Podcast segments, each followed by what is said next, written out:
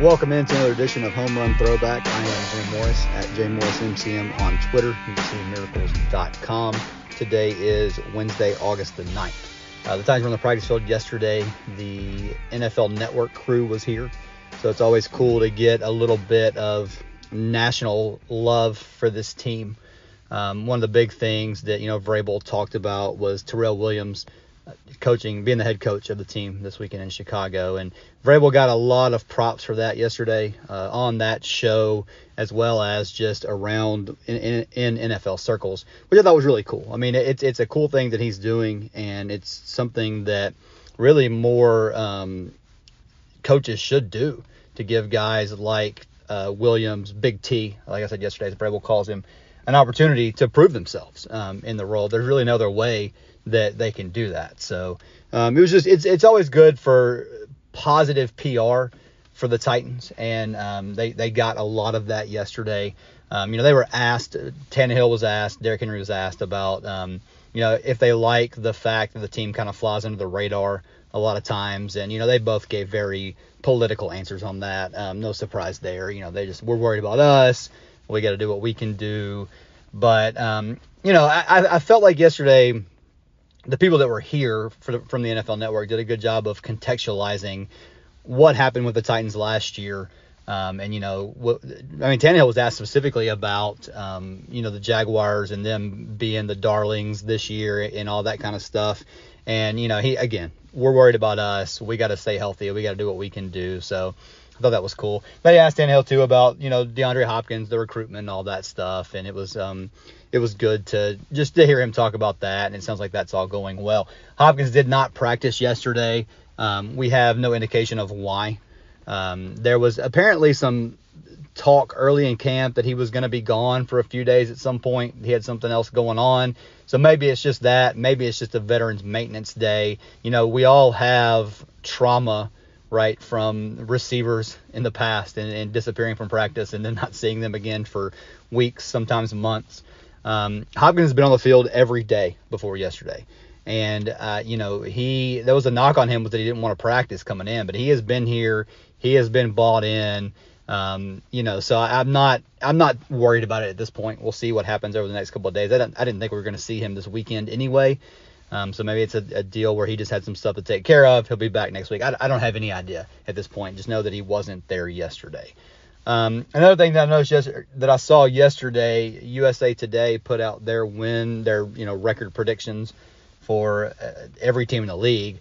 They had the Titans at eight and nine, um, behind the Jaguars in the division. Again, no big surprise there, right? I mean, like the the Jaguars, they are going to be pretty good. Uh, they've got a lot of talent on that team. Um, you know, we'll see if Trevor Lawrence takes that next step forward or not. Uh, he was he was good at times last year, but they lucked into a lot of wins down the stretch last year as well. Um, just take the game the game here for instance that got them in the play or not not the game here, but the game against the Titans in Jacksonville that got them in the playoffs. You know they didn't do anything offensively in the second half, and if you know the the physics defying fumble doesn't happen, then the Titans win that game and the Titans win the division.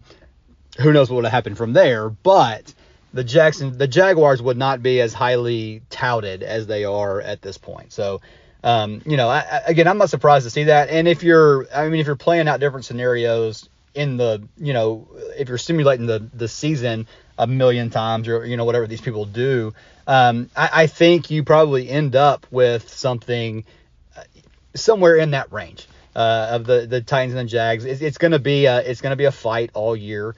I, I think that both of those teams are going to be significantly better than the Texans and the Colts this year. But um, you know, I, am not surprised to see that. And like I said, I, I think it'll it'll come down to the wire. I think it'll be a lot like it was last year. I can see a scenario where the Titans win 11, 12 games.